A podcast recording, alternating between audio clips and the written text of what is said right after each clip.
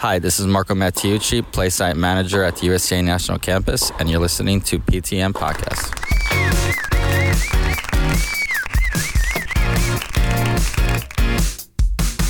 Hi, and welcome to episode 11 of the PTM Podcast, powered by Racket Sports U. I'm your host, Chris Michalowski, a PTMer known as Coach Mick, broadcasting right here from warm and sunny Orlando, Florida. Well, I hope I've come off as someone who truly wants to help you with your career in tennis. I really do. And first impressions are important, and I hope that mine has been a positive one for you. But if not, just let me know what you're looking for, and I'll try to win you back because at USTAU, it's not about me, but rather it's all about you. So we'll talk about this later, but let me tell you a little story first. It's story time with Coach Mick. All right, so a while back, there was a team coming over to a town near ours. They were going to play a junior travel match, and they didn't have enough players on the team from our area. So they asked if we could have four players play with their team. And my son was one of the four to get chosen to go play their team, which I thought was pretty cool. So I said, you know what? I'll drive you over there. It was about an hour and a half away. I'll drive you over there. And I drove actually three of the four over to this travel match. So when I got to this travel match, I introduced myself to the guy who was from the other team. And then I saw this college team playing there. And I said, Oh, that's cool. A college team is kind of warming up here. That's cool.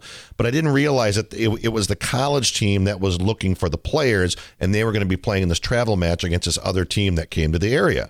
So uh, I noticed, I saw their coach, and I, and I went up to him and I introduced myself. Hi, I'm Mick. And he's like, Who's your worst player? And I'm like, Well, actually, that would probably be my son. And my son was like at the time an 8.4 UTR. We had a couple nines and a 10. He's like, Who's your best player? And I said, Oh, it's this guy over here. He said, Well, all right, bring him on over here. I need to talk to him. So I'm like, Okay, that's cool. So I brought him over there and he wanted him to warm up with one of his players, getting ready. So they did. And so he was warming up with the team over there. But the other three guys were just kind of sitting around. I'm like, This is weird. They need to warm up too. They're playing. They're not playing maybe this first round or whatever.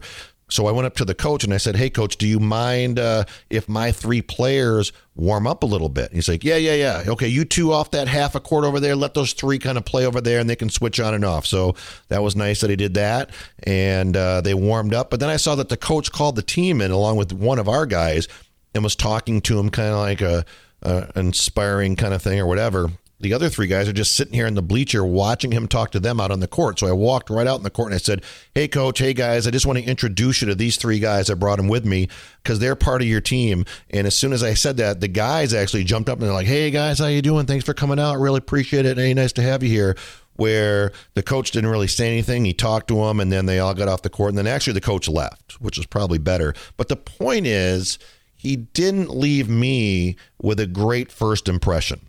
And he could have meant well, and he probably didn't mean anything by it because sometimes it doesn't matter what you're getting out, it's how it's received. And I just didn't receive it that well. And that's going to be important in your tennis career, which ties us in with today's quick tip. And now, today's quick tip on the PTM podcast. All right, so today's quick tip is make a good first impression the first time. As the title of this uh, episode is No Second Serves on First Impression. So you want to make sure you do it the first time.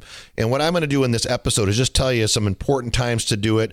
And there might be a little bit more on the surface because we only have 10 minutes, but I'm hopefully this is going to help you out. And if you have any questions, you can always email me. Number one is in the interview. So if you're an intern looking to get an internship or you're just looking to get a job, in the interview is a really good place to start to make a first impression. Number one, you want to look good. You want to have a professional appearance. It's always better to be overdressed than it is to be underdressed. So you don't want to go in there just thinking, okay, I'm just going to wear my best warm up. Probably is going to be the case. You're going to want to walk in there with a jacket and a tie, unless they tell you it's very casual. So you can ask and say, hey, what's the attire for the interview? And they'll tell you. Number two, you want to be prepared. You want to make sure you have a resume for everybody that you can pass out. So it's not just you talking to one guy and you said, oh, yeah, I sent you my resume. And then the other three are sitting there and they don't have one. Make sure you're prepared so everybody's comfortable and you can make sure everything goes smoothly. Okay. You're going to want to have good communication skills. You want to make sure it's kind of conversational a little bit, but having good communication skills is important because that's really going to tip them off whether you're going to fit into the club or not are your communication skills knowledge of the club and position. You don't want to go into an interview and, and say, you know what, I have a lot of clay court experience. I'm really excited to be here. And like, well, that's nice, but we only have hard courts. And you go, oh, okay, I didn't know that. It's going to make you look silly. And they're going to know that you didn't prepare, like we said earlier, for that. So you want to have knowledge of the club and knowledge of the position. And then lastly, if you can, you want to wow them somehow without making yourself look too conceited. What I did is I took my resume, I turned it into a website, and so I could add in a lot of things so they could see me in action. That wowed them, but I still gave them my resume.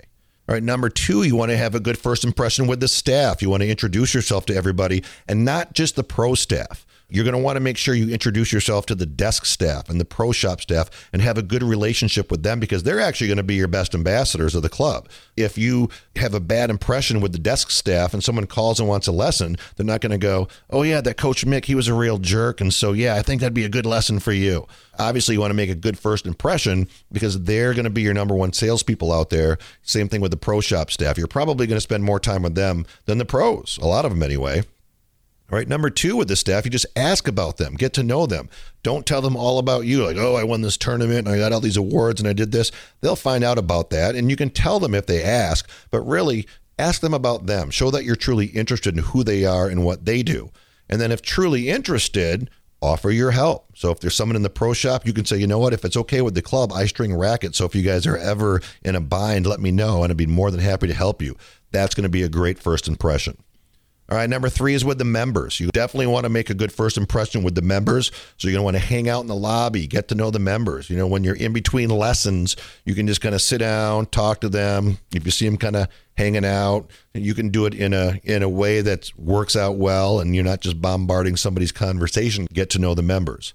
All right, get involved in as many socials as you can. That's a great place if they're not playing a certain round or in between matches. That's a good time to just sit and talk to everybody and you can get to know them and they can get to know you. Right. If you can go to a, a tennis board meeting and you can get to meet the board, that's always a good thing because they spread the word out to all the members. And then, if possible, get a good write up in the newsletter or the online staff page. Right? And then, lastly, with your lessons, you're going to want to have a good introduction of yourself to your lessons and you're going to want to let them know that you care, kind of like that phrase people don't care how much you know until they know how much you care. So you're going to want to make sure you do that, but in a very uh, classy way. Not like, oh, I just care so much about you and I just care that you get to be such a great player. I just care, care, care.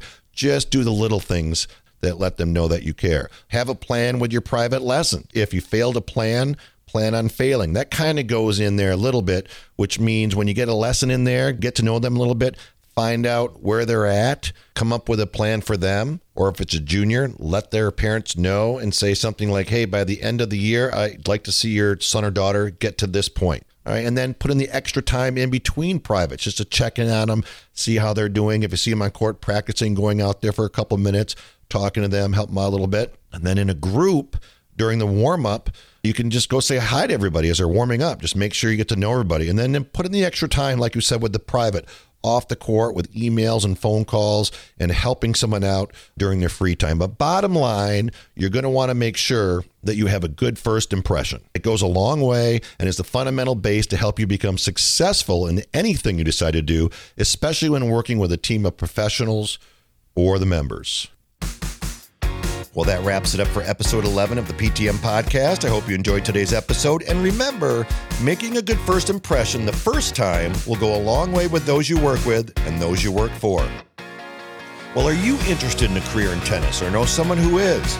Or maybe you want to start a PTM program in your own area. Either way, go to ptmprograms.com and RSU will get you started. And don't forget, there's a huge need for quality coaches, and RSU wants to meet you right where you're at and help you reach your destination in the racket sports industry. And as always, if you know someone who may benefit from the podcast, please share it with them and thank you in advance for your support. Well, I'm Coach Mick, and I want to thank you for listening, and I hope you'll join me again for the next episode of the PTM Podcast.